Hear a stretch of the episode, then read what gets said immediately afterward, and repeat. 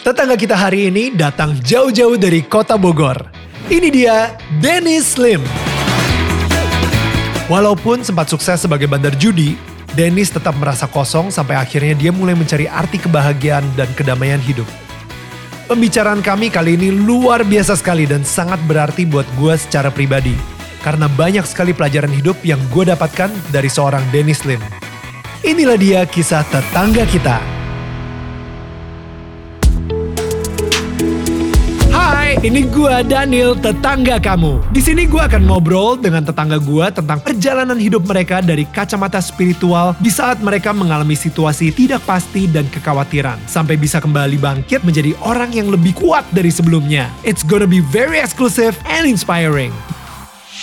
Hai semua tetangga-tetangga yang gue sayangin dan gue cintain.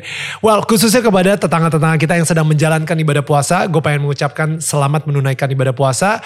Dan semoga amal dan ibadahnya diterima. Dan yang pastinya hari ini spesial banget karena uh, kita akan ngomongin lebih dalam lagi juga soal puasa dan pentingnya Ramadan. Dan pastinya pentingnya Idul Fitri juga. Nah, langsung aja kalau kayak gitu, ini dia Ustadz Dennis Lem. What's up bro? Oh sehat, thank you. Wah. Kamsia, kamsia. Kamsia, kamsia. Wah gila lu jangan kayak gitu dong. Takutnya kita langsung berasa di Mangga Dua. Iya. Siap. Masih bisa Mandarin tapi? Eh, gue nggak bisa sama sekali actually. Lu Nggak bisa? Mandarin bisa. Mandarin bisa? Mandarin bisa. Wow. Hokian kayak. Hokian kalau ngomong sama nenek paling.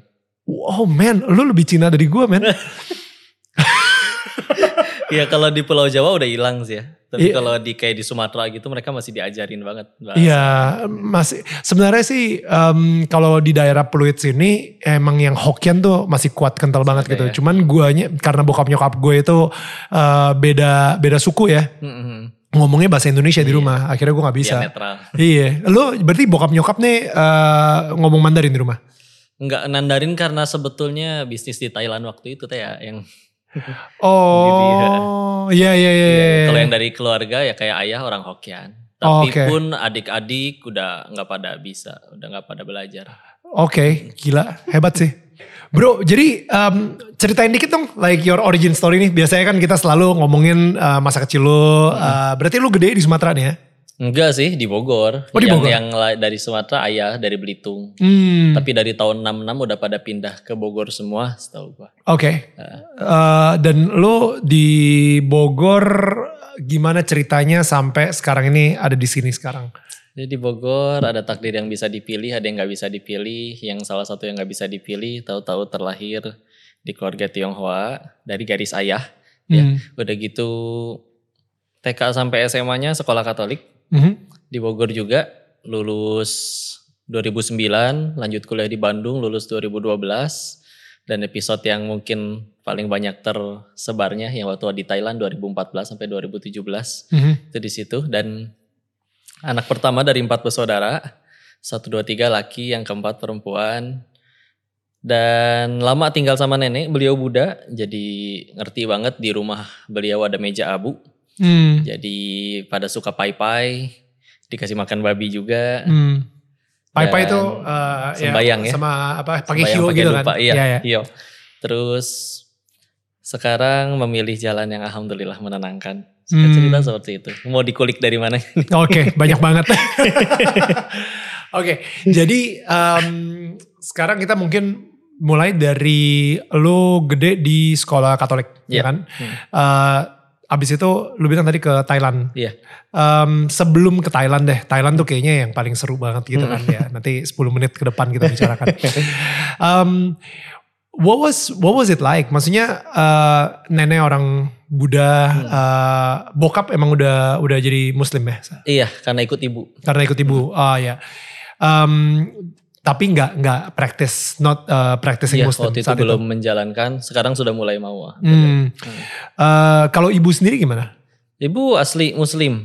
Oh. Asli orang Indonesia bukan Chinese. Enggak, maksudnya menjalankan practicing Muslim Oh atau iya, bukan? iya, iya. Ah, oke. Bahkan kan jadi persyaratan kalau ingin menikahi beliau, Aha. ya ya harus masuk Islam dulu waktu itu. Hmm. Gitu. Oke, dan habis itu ketika ketika lu lahir, lu lahir sebagai Muslim Hmm. eh, di sekolah Katolik punya nenek Buddha. Mm-mm. Like that's in a way it's very beautiful. Maksudnya eh, nyokap lu ketika nyokolahin lu ke sekolah Katolik itu eh, nggak masalah tuh. Waktu itu memang karena apalagi ada rusuh 98 ya. Walaupun di Bogor nggak terlalu dan biar kumpul sama sesama yang Chinese kali ya. Ya Hmm. kebanyakan di Bogor sekolah swastanya tidak banyak kota Bogor Hmm. itu. Jadi ya udah di situ sekalian dan memang waktu itu untuk pendidikannya katanya yang lebih bagus di situ untuk kayak pelajaran matematikanya, fisika, kimia dan lain-lain. Jadi cuman karena alasan itu aja sih. Selain memang dulu bokap juga sekolahnya di situ sih. Hmm, Bokap dan oke. keluarga. Oh alumni juga berarti ya. What was your childhood like? Lo waktu masa kecil lo itu sebenarnya bisa dibilang kayak eh baikkah atau dibully kah atau eh, what was it like? Bandel. Kesimpulannya bandel. Lu yang ngebully orang diatur. Malah kayaknya ngebully orang. Iya, iya. Jadi ya astagfirullah teman. Ya karena dulu mungkin backgroundnya waktu itu kan bokap salah satu yang sempat dijalani juga sempat sebagai bandar judi juga Hmm. di Bogor juga dan di dari situ jadi ya duit itu ngalir seperti air tanpa masalah punya pengen apa aja dibeliin tapi masalahnya waktu itu belum ngerti benda jadi kadang di eh, mami tuh pinter. Jadi karena kadang papi itu nggak pinter saving duit jadi ya udah kadang dibeliin ke emas ke apa. Hmm. jadi dipakein ke kalung. Kan nilainya juga nggak akan turun. Cuman namanya anak kecil kadang lagi berak dibuang ke kloset. No. jadi Kalungnya. kalungnya No. nggak ngerti kan soalnya. Jadi ya masalahnya seperti itu. Kendaraan ada cuman belum ngerti uang. Jadi paling dibeliinnya mainan doang. Hmm. tapi ya efeknya mulai terasa di mana. Mungkin karena usahanya Allah nggak ridho dengan cara seperti itu pasti ada masalah rumah tangga yang hidupnya lurus aja masalah selalu akan ada apalagi ini diundang oleh perbuatan kitanya. Jadi ya kadang ada pertengkaran di mana itu wajar sebetulnya di setiap keluarga. Tapi mulai nyadarin bahwa punya yang kata orang idam-idamkan harta segitu banyak nggak ngejamin kebahagiaan juga. Hmm. tapi belum ngerti prihatin sampai akhirnya titik di mana waktu kaya sekaya kayaknya pernah namanya bandar judi ya dulu bokap. Dan hancur sampai yang benar-benar nggak ninggalin utang beliau sakit. Anak pertama dari empat bersaudara juga harus mikirin gimana caranya untuk sekolah makan sampai ke titik nggak ada apa-apa juga pernah. Jadi pelajaran sih seru tapi jadi dibikin belajar nyobain semuanya Tapi lu sendiri malah jadi pengen ikutan ke bandar judi juga gitu. Sebetulnya nggak mau, nggak ada kepikiran. Cuman ketika ada satu titik di mana waktu lagi sulit-sulitnya itu dan nggak beralasan sih, sayanya aja lah yang lemah imannya. Akhirnya memilih jalan yang padahal tahu, oh pencipta saya tuh nggak suka dengan jalan itu. Hmm. Tapi ya diri ini lemah, berangkat ke sana. Sekaligus memang orangnya memang penasaran banget. Jadi kalau nggak nyoba sendiri itu nggak nggak nggak nggak puas. Jadi ya udah berangkat ke sana Ke Thailand tuh ya. ke Thailand waktu itu. Oke.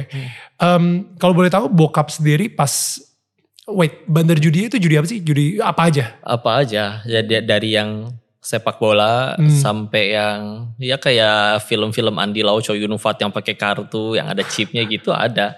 Tausan. gitu kan jawabannya. God of Gambler gitu ya. Zaman zaman Stephen. Chow. Cuman Ah. bukan yang bisa ngubah karakter Oh, iya. gitu. Tapi bisa ngubah nasib pemain. dari pu- dari bawa duit sampai habis ada. Iya iya. Lalu masuk gue gini, bandar itu kan selalu menang ya. Yap. Eh, kenapa bapak lu bisa bangkrut sebangkrut bangkrutnya? Karena untuk hitungan pasti menangnya, iya menang untuk hitungan dunianya. Masalahnya dunia ini bukan kita yang nentuin. Oke. Ada ruler of the world ya, Ya. yang nentuin jalannya hidup seseorang itu. Which seperti ya. izinnya, Ya. masalah yang sekarang lagi viral apa pun dibuka dengan satu masalah ngerembet ke mana-mana. Dan itu belum masalah-masalah yang lain siapa pun itu. Jadi mentok sama itunya sih. Mentok. Hmm. Apalagi memang ketika kita ya sederhananya sih kalau kita berbuat baik pasti menuai kebaikan kan. Nah ini perbuat keburukan di mana istilahnya bahkan ada orang yang berkata, lu main judi gua nggak paksa, menang juga gua bayar. Tapi tetap ketika ada nanti akhirnya sadar bahwa oh ternyata itulah fungsinya syariat. Hmm. Karena waktu hidup di Thailand itu ngerti banget jadinya orang hidup tanpa aturan dari sing, dari sang pencipta tuh walaupun semuanya sama-sama berbuat baik tuh mentok sama banyak banyak sekali permasalahan nanti. Oke. Um, so what happened ke bokap dulu deh? Mm-mm. Eh, sampai akhirnya dia ngutang banyak orang sampai Hmm. akhirnya dia benar-benar itu itu karena apa? Karena ka- karena nggak tahu ya, maksudnya the fact that lu mau jadi bandar judi juga Hmm. setelah ngeliat bokap Hmm. mati-matian seperti itu eh, berarti lu mikir kan kayak ya mungkin ini kejadian sama bokap gue nih, nggak akan pernah kejadian sama gue or Hmm. something like that gitu. Jadi oke, Dulu dulu kata mami, papi tuh nggak suka nabung. Jadi terus gue suka banget nabung kok. oke, Gue lebih mending dari uang jajan mendingan hari itu kelaparan yang penting gue bisa nabung right. daripada gue kenyang tapi nggak nabung. ya ya Suka banget nabung. Ya. Ngumpulin ada kadang bukan nominalnya, perasaan puas bahwa itu bertambah itu gue suka. Ya. dapat bunga gitu maksudnya. Bukan bunga maksudnya dalam artian Oh, ketika nabung dilihat dan- oh nambah Ya. nambah dari nabung gitu Ya. ya. Jadi eh, suka sehingga kayaknya kalau disikapi apalagi waktu itu lagi suka-sukanya baca buku-buku kayak Robert Kiyosaki Hmm, Rich tentang tentang financial freedom gitu-gitu yang memang bisa diterapkan banget apalagi kalau ngelihat sorry kenapa orang Cina itu bisnisnya maju-maju Hmm. selain memang cara mereka bersikap terhadap uangnya kan berbeda kan Hmm. daripada orang kebanyakan nah ini bisa diterapin gitu kan Hmm. jadi kayaknya bisa tidak tergelincir ke jalan yang sama deh. Hmm. Selain memang kan kalau dunia seperti itu ya bukan orang-orang yang pada jujur dan berhati lurus yang Hmm. ada akhirnya deket ngajak ngajak investasi ujung-ujungnya nipu Ya. malah jadi harus dia yang gantiin jadi utangnya tuh gara-gara yang kayak gitu-gitu Ah, dikerjain orang dikerjain orang, orang, terus. Hmm. Oke oke. Dan lu mikir oke, ini bokap gue kena kayak gini, gue nggak akan kena seperti ini. Hmm. Tapi hidup lu sendiri saat itu gimana? Ketika bokap lagi hancur-hancurnya dan eh, berarti kan lu tadinya kayak mau beli apa aja gampang, Hmm. mau minta apa aja bisa. Tapi abis itu eh, di saat seperti itu lu anak ketiga lagi ya. anak pertama dari eh sorry, anak bersaudara. pertama Hmm. dari empat bersaudara. Hmm. Nah, jadi ketika ketika bokap lagi hancur banget, eh, what what were you thinking gitu? Rasa yang paling menyakitkan tuh kalau ngelihat orang yang disayang sedih sih. Jadi ketika itu terjadi bukan perasaan diri ininya yang hancur karena udah nggak bisa beli jajan apa-apa lagi, tapi ya Allah mereka lagi diuji seperti itu, tidak seperti tidak senyumnya tidak seperti yang kita harapkan ada senyum itu di wajah mereka. Jadi kepahitan yang dirasakan karena nggak bisa beli apa-apa lagi itu kalah jauh sama ngelihat tangis mereka atau kesedihan mereka. Jadi Yes. jadi malah concern ke situ. Hmm. Akhirnya lu pergi ke Thailand. Iya, kita pergi ke Thailand baru deh. Tell me, like, please, this is interesting. Thailand. Bukan di Thailandnya sebetulnya. Jadi ada dari Thailand mendarat di Krung Thep, Bangkok ya. Hmm. Jalan tiga jam ke arah timur itu perbatasan antara Thailand dengan Kamboja. Sudah di luar Thailand tapi belum masuk Kamboja. Itu daerah tanpa hukum. Hmm. Dan salah satu pelajaran yang dilihat di sana adalah memang ketika akhirnya ke sana katanya pengen ha- bahagia. Sederhana lah. Kalau misalnya istilahnya kemarin ngobrol sama Ustadz Felix itu bicara tentang bagaimana beliau logika tentang ketuhanan dan lain-lain. Enggak, gue mah sederhana. Gue pengen tenang aja. Hmm. Gue pengen bahagia. Gue nggak pengen ngelihat orang yang orang-orang yang gue sayang itu kesedihan, Hmm. nangis apa pun itu. Lu gak pengen jadi beban. Intinya ya dan juga pokoknya intinya gue simple pengen tenang, pengen bahagia. Hmm. Makanya yuk pakai cara apa nih? Hmm. Di Thailand itu Allah izinkan ngelihat semua orang yang pengen bahagia dengan berbagai macam cara. Bandar judi yang jauh lebih kaya dari gua. Hmm. Malah dia pengen tidur harus pakai pil tidur. Hmm. Tanpa pil tidur dia nggak bisa bingung, nggak bisa nggak bisa tidur. Hmm. Diajakin cabut, janjian sama psikiater karena berapa hari nggak bisa tidur. Eh, ketemu sama yang istri diminta cerai ke suaminya gara-gara tidak dibelikan mobil yang kelima. Di sana ada Wow. Mungkin mobil ke satu sampai ke empatnya mobil Hot Wheels mungkin ya atau mainan Tamiya gitu ya. Kesel. Makanya mungkin dia kesel ya. Ketemu sama yang beberapa di sana dari dunia entertainment artis yang bunuh diri ada, yang stres sampai ya kecanduan narkoba ada. Sehingga loh, kalau memang itu semua sumber kebahagiaan tuh kenapa kenapa udah punya itu semua aja masih kayak gitu? Ya, dan kalau bahagia dari tampan, cantik, rupawan ya sama ya artis juga pada kawin cerai padahal cantiknya iya, tampannya iya. Sehingga akhirnya di situ diizinin ngasih ngelihat kayak oh nggak nggak bahagia. Bahkan yang beberapa hal yang unik kayak ada perempuan umur 34 tahun lagi ngobrol sama temennya. Lagi berbicara tentang aborsi untuk yang ke-23 kalinya. Oh, Padahal hidupnya luar biasa mewahnya nyawa. Cuman mereka bisa setidak bahagia itu. Sehingga akhirnya mikir, nyari bahagia dari mana berarti ini ya? Hmm. Akhirnya dapat dua kesimpulan. Satu, anak kecil yang Hmm. paling yang bahagianya tanpa batas, tanpa alasan. Satu anak kecil, dua katanya orang yang ketemu sama Tuhannya katanya dalam hatinya, ya.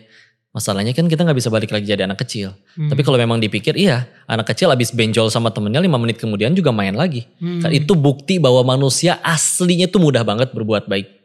Ya, yang malah ban- yang malah berantem malah orang tuanya. Nah kamu habis benjol sama dia, kenapa Hmm. kamu main lagi? Anak kecil gak punya itu semua. Ya. Aku udah gak sakit, dia punya mainan yang aku suka. Aku pengen main lagi. Hmm. Dan fakta bahwa kemarin diundang pengajian di SCBD ya, Hmm. di situ dengan orang dengan mobil mewahnya, gedung-gedung tinggi, turun dengan pakaian necis, tapi senyumnya pahit semua.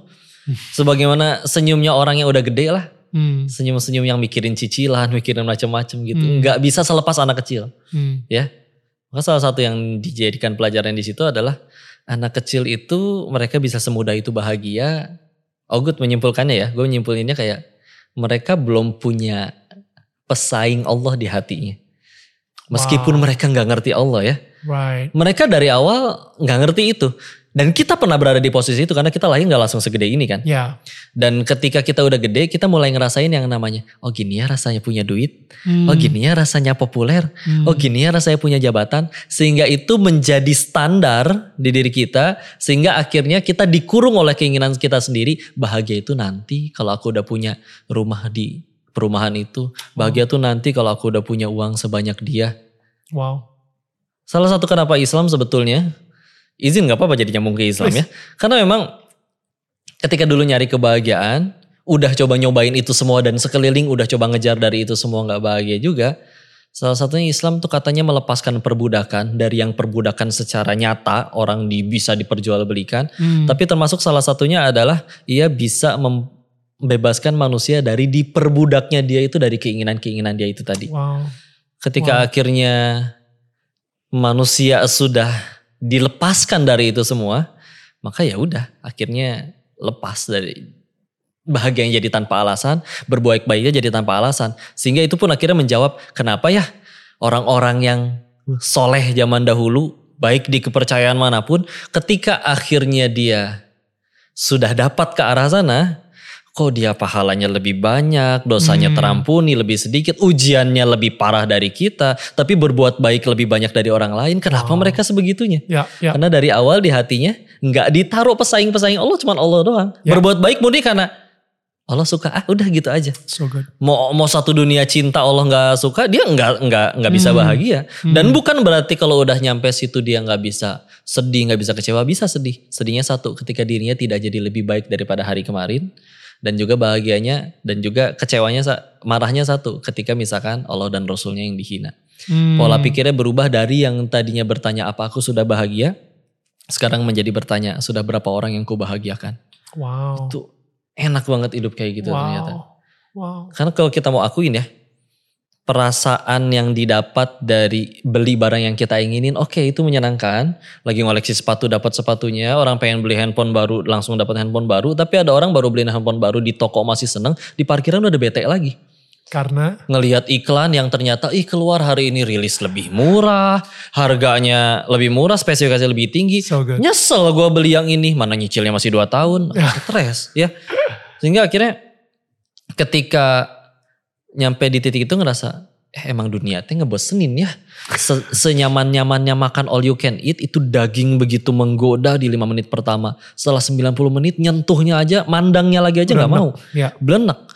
Dan dunia bisa ngerasa kayak gitu. Ada satu titik gimana kadang dari masa hari 80 juta dari bisnis yang di sana, kok garing? Dulu awalnya biasa. Dulu awalnya senang, tapi kalau lama, loh kok jadi biasa? Hmm. Kenapa?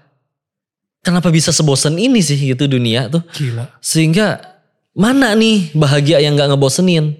Akhirnya satu ketika ini alhamdulillah kalau sudah sampai di bulan Ramadan orang bilang resesi 2023. Hmm. Kesulitan manusia begitu luar biasa nanti dolar naik dan segala apa pun. Enggak liatin berkahnya Ramadan.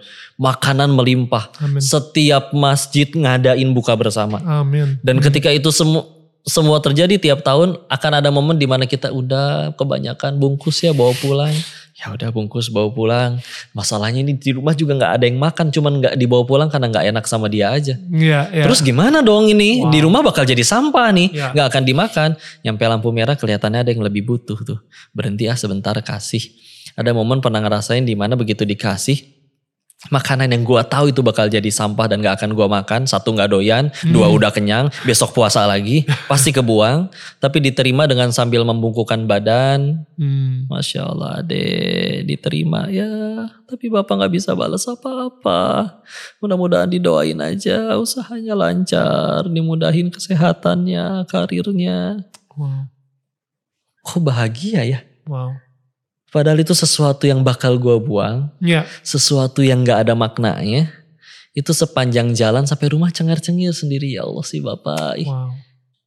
Dan itu murah dan itu bisa dilakukan setiap hari dan itu lebih awet sampai sekarang nggak ini cerita itu lagi aja ya Allah masih keingetan si Bapak ya Allah tulus Ya. banget didoainnya sehingga mikir kalau emang bahagia itu sebaku itu dari harus punya duit segimana dulu harta segimana dulu berarti kayak nggak ada Tuhan dong tapi kalau misalkan kayak begini jadi kayak ya iya katanya bahagia di sini di hati tapi ternyata yang bisa bolak balikin bukan kita Hmm. tapi Allahnya Hmm. Makanya ada orang yang bisa ngelakuin hal yang seremeh temeh itu, tapi kalau kalau Tuhan muridho mudah dibolak-balikan hatinya jadi senyum kan, Ya. jadi baik, jadi bahagia aja. Kamu punya segala-galanya, penciptamu nggak ridho, mudah dibikin stres. Ya, Wow. mau tidur di kasur sempuk apa pun, rumah betapa luas, berapa hektar, kalau di hatinya dibikin sempit, terus aja yang derita.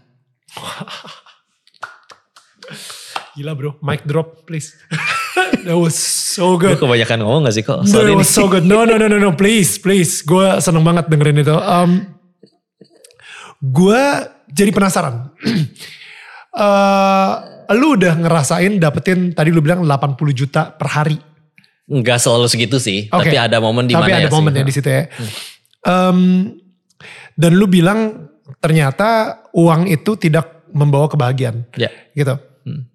Eh, sebenarnya apakah uangnya yang tidak membawa kebahagiaan atau uang tanpa ridhonya Allah Hmm. yang tidak membawa kebahagiaan? Jadi maksudnya gini, em, kadang-kadang tuh gue mikirnya ya, sebenarnya Hmm. bukan artinya kita harus miskin dulu untuk eh, mempunyai Tuhan gitu. Iya, iya. Ngerti iya, gak maksudnya? Iya, iya. Gue iya. oke ini mungkin konsep yang lumayan lumayan eh, kontroversial mungkin karena gini, gue ngerasa ada orang yang mempunyai eh, pemikiran no no no, gue kalau misalnya udah deket sama Tuhan, wah gue harus nyumbang segini, gue harus gini ini segala, pokoknya sampai bener-bener abisin duit banget, pokoknya gue sesederhana mungkin, bahkan naik mobil bermerek pun juga dia you know ngerasa bersalah gitu. Hmm, hmm. Eh, tapi sebenarnya gue ngera dan ada juga orang yang eh, udah yang apa ya eh, justru karena gue deket sama Tuhan gue pengen ngasih lihat bahwa gue ini adalah orang sukses Tuhan memberikan gue berkah Hmm. gitu kan jadi jadi ada dua ekstrim yang berbeda Hmm, tuh hmm, hmm. Sebenarnya hubungan lu dengan uang itu seperti apa sih apalagi lu sendiri adalah orang yang yang gue rasa cukup dekat ya mempunyai hubungan Hmm. bagaimana ah pertanyaan gini bagaimana sih hubungan sehat seseorang dengan uang I think that's Sehat the, seseorang dengan Masya Allah.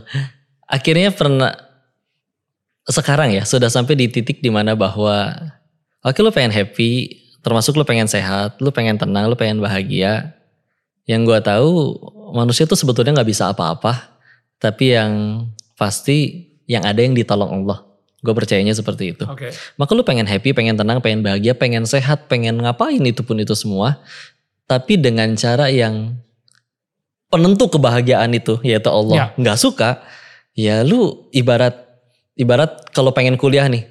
Eh, kamu kalau pengen lulus syaratnya ini ya skripsi dan Hmm. lain-lain. Ah, gua nggak mau cara itu. Ah, gua pengen salto-salto di lapangan, gua pengen nyebur ke kolam. Terus dia udah bangkit dari kolam, kok gue belum bahagia ya? Dari awal kan udah gua kasih tahu cara untuk lulus tuh begini So gitu. good. Ya. Jadi ketika akhirnya lu pengen kejar itu semua, karena gue berkesimpulan, ya orang kayaknya nyari itulah di dunia, ngapain ngumpulin duit banyak-banyak, ngapain orang pakai narkoba, ngapain orang lain-lain, karena pengen tenang, pengen happy, dan ketika akhirnya itu yang pengen dikejar, ya udah. Kalau di dalam Islam yang gue tahu akhirnya definisi nikmatnya yang berubah kok. Uh. Jadi dulu itu nikmat bagi orang kebanyakan adalah ketika keinginannya terkabul. Hmm. Pengen punya rumah dapat rumah, pengen punya pasangan dapat pasangan. Tapi nanti ada satu titik di mana bahwa kami berkesimpulan bahwa nikmat itu adalah apa pun yang membuat kita tambah dekat sama Allah. Gue percaya kayak gitu. That's good. Karena dan itu bahkan mindset yang bikin lu nggak pernah rugi sama sekali. Karena kalau misalnya lu kerja demi duit, lu nggak digaji, gaji lu telat, lu bete. Hmm.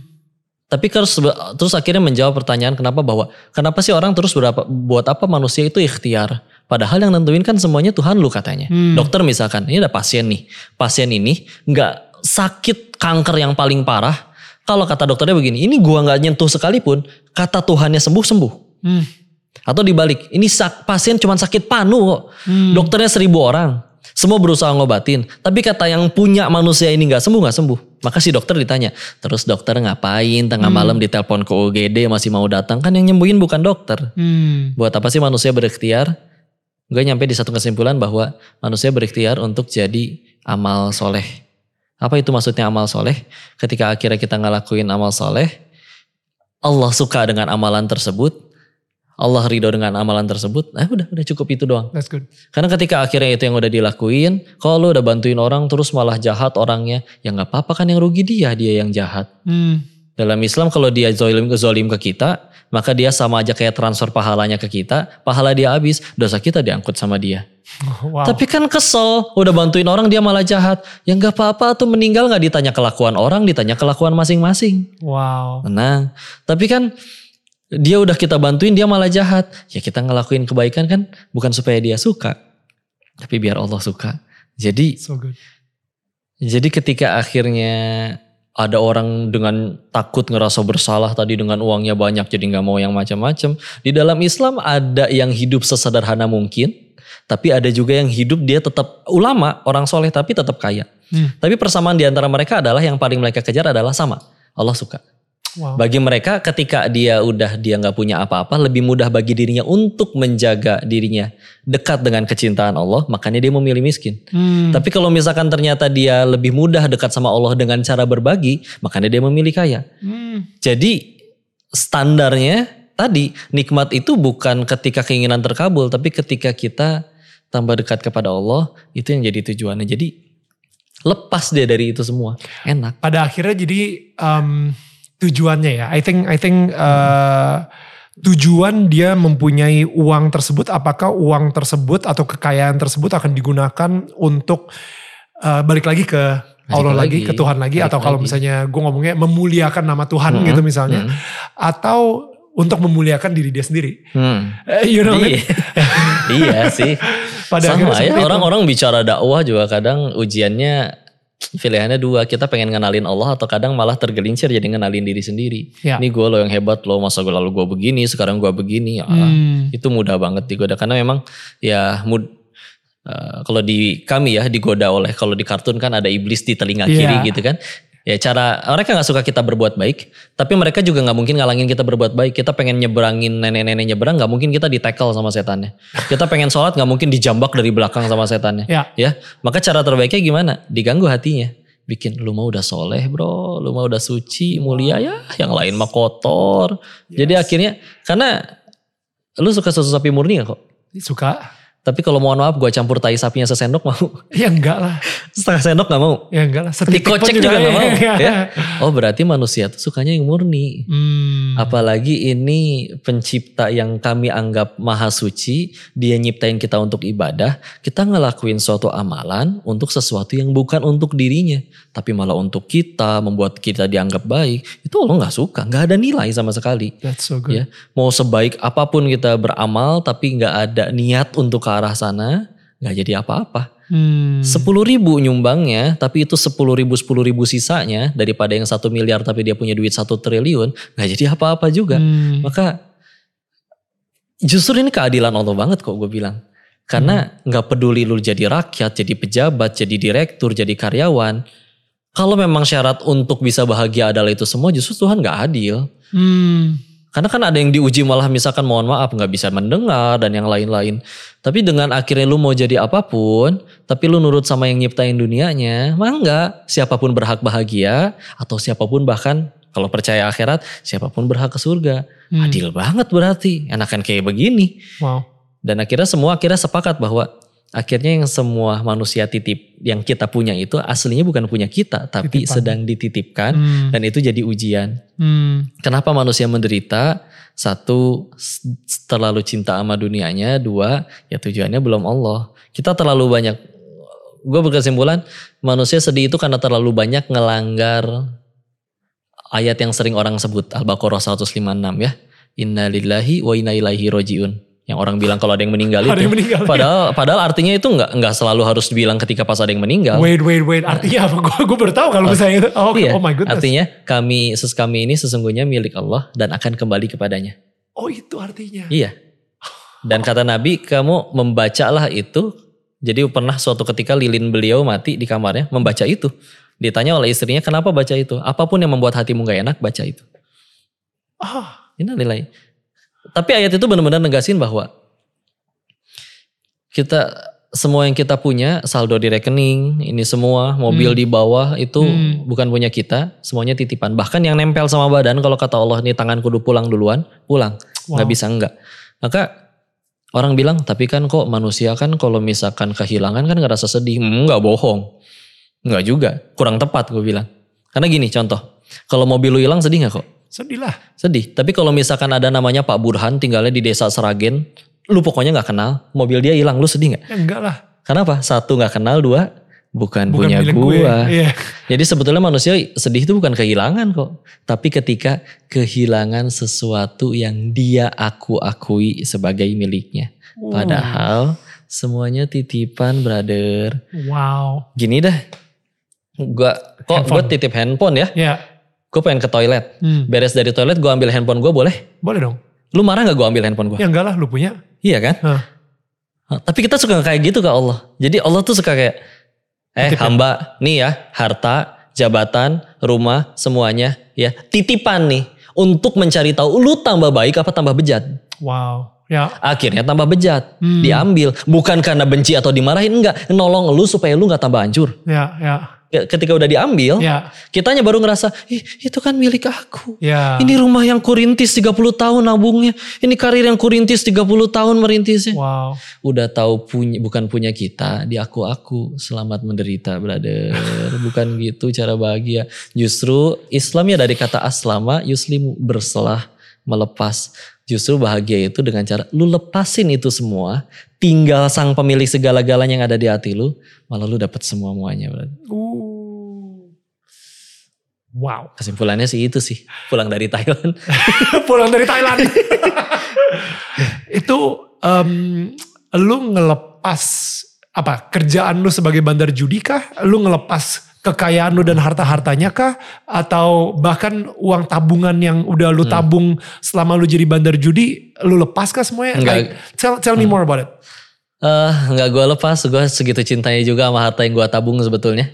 Jadi, eh, oke gue udah sampai di satu titik di mana, oh gue nggak bisa selamanya di kayak gini. Karena ngobrol sama teman-teman yang di dunia seperti itu, sesama bandar judi bahkan yang lebih gede dari gue, mereka ngobrolnya jenuh ya bro. Hmm. Padahal itu, mohon maaf di meja di klub Hmm. dengan wanita menari, dengan drugs di meja, dengan minuman keras di meja. Tapi yang kita obrolin, PK apa nih kita hidup kayak gini bro? Hmm. Kayaknya enakan di rumah anget ngeriung, kumpul sama anak cucu gitu. Gelar karpet di tengah-tengah. Lah itu mah yang di kampung juga hidupnya kayak gitu bro. Mereka yang di kampung pengen hidup kayak lu, lu pengen kayak mereka. Tapi nggak pernah ada satupun orang yang telah kata beneran berhasil jadi soleh dan ketemu dengan Tuhan ya di hatinya. Terus mereka berkata, sampai kapan ya hidup tenang gini? Kayaknya enakan diazab terus deh. Nggak ada kan?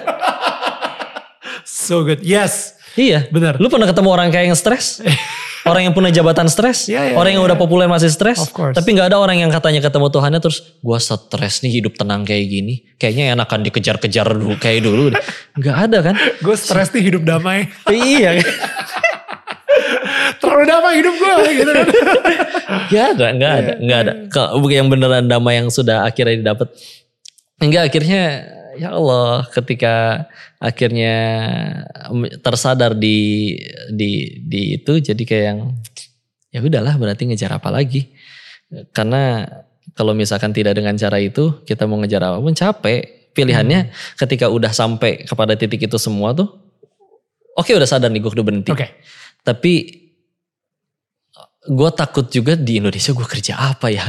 Di Indonesia mau ngambar kerja pun apa yang gue tulis ya? Masa pernah jadi bandar judi bisa ditangkap gue ini yang ada, yang ada. Tapi bingung dengan dengan segala ketakutan. Yang mungkin akhirnya titiknya ketika dengerin ceramahnya guru Agim waktu Agim, itu yang ya. tentang janin itu, Hmm. yang terkait bahwa janin gak bisa ngapa-ngapain dalam perut ibu aja rezeki tetap datang. Hmm. Kita udah ibunya makan jengkol, pete, segala macam berikut piringnya dia tetap Kan pertanyaannya antara si janin itu yang keluar nyari rezeki atau rezeki yang mendatangi janin. Hmm. Rezeki yang datengin janin. Wow. Ya. Sedangkan gue udah segini gede, lu manusia udah segini gede bisa kerja, bisa minta, bisa sholat, bisa sujud. Segitu ragunya masalah rezeki itu titik balik sih. Karena gue ngerasa kayak ditampol banget. Dalam Hmm. artian gue berada di titik itu, gue ngerasa gue pinter. Anak gue punya rumah pertama gue umur 22 tahun kok. Yang pertama gue beli. Dan umur 22 tahun di saat itu gak ada yang lebih kaya dari gue. Yang gue kenal ya. Jadi agak kayak mulai uh, otak gue luar biasa nih. Makanya gue di sana hidup di sekeliling yang kayak gitu tapi nggak pernah nyentuh drug sama sekali karena itu bikin bego. Hmm. Jadi nggak pernah nyentuh sama sekali. Wow, tapi ketika akhirnya kenapa otak yang gue bangga banggakan itu, tapi gue takut untuk menghadapi mulai dari nol lagi. Hmm. Jadi ya nasihat itu seolah iya ya itu bener ini otak berarti selama ini dipakai ngapain aja. Hmm. Selama ini kita sebagai manusia nggak suka dipanggil hewan karena ngerasa punya akal budi di atas hewan lebih mulia dari hewan. Tapi kok akal gue nggak kepake ke arah sana. Tapi oke tetap gue punya exit strategi. Gue pulang masih bawa duit ratusan juta. Ya. Ya apa yang terjadi? Allah tahu gue nggak sanggup nggak sanggup buang semua duit itu. Ya udah dikirimlah para penolong yaitu orang yang pada nipu, ada macam-macam. Dikirimlah para penolong untuk Iya. supaya Ya bahasa ininya mah ngebersihin duit haram gue lah Iya. gitu ya. Gue baru pengen ngomong kayak gitu. Tapi ya gue perlu tiga tahun untuk menyadari itu. Wow. Karena tapi akhirnya ibarat ya orang tobat itu kayak ibarat amplop ditempelin perangko kebanyakan. Ketika udah kering ya kan dicabut perangkonya sobek. Hmm. Kan? Hmm. Nah kalau hati udah terlalu melekat, terlalu banyak yang melekat di hati. Apa pun yang terlalu melekat gak jadi manfaat sih. Ini mikrofon bermanfaat. Hmm. Tapi kalau misalkan benda ini nemplok sama tangan gua, Hmm. cebok susah, makan susah, Hmm. ya. Padahal bendanya bermanfaat, ya. Makanya kalau justru dengan ngelepasin semua hal itu Wow. enak banget jadi justru. What a story. Guys, thank you for listening to this podcast. Tapi tenang, ini baru part pertama. Masih ada part selanjutnya. So, biar kalian gak ketinggalan, yuk di follow dulu. Ingat ya, Daniel tetangga kamu.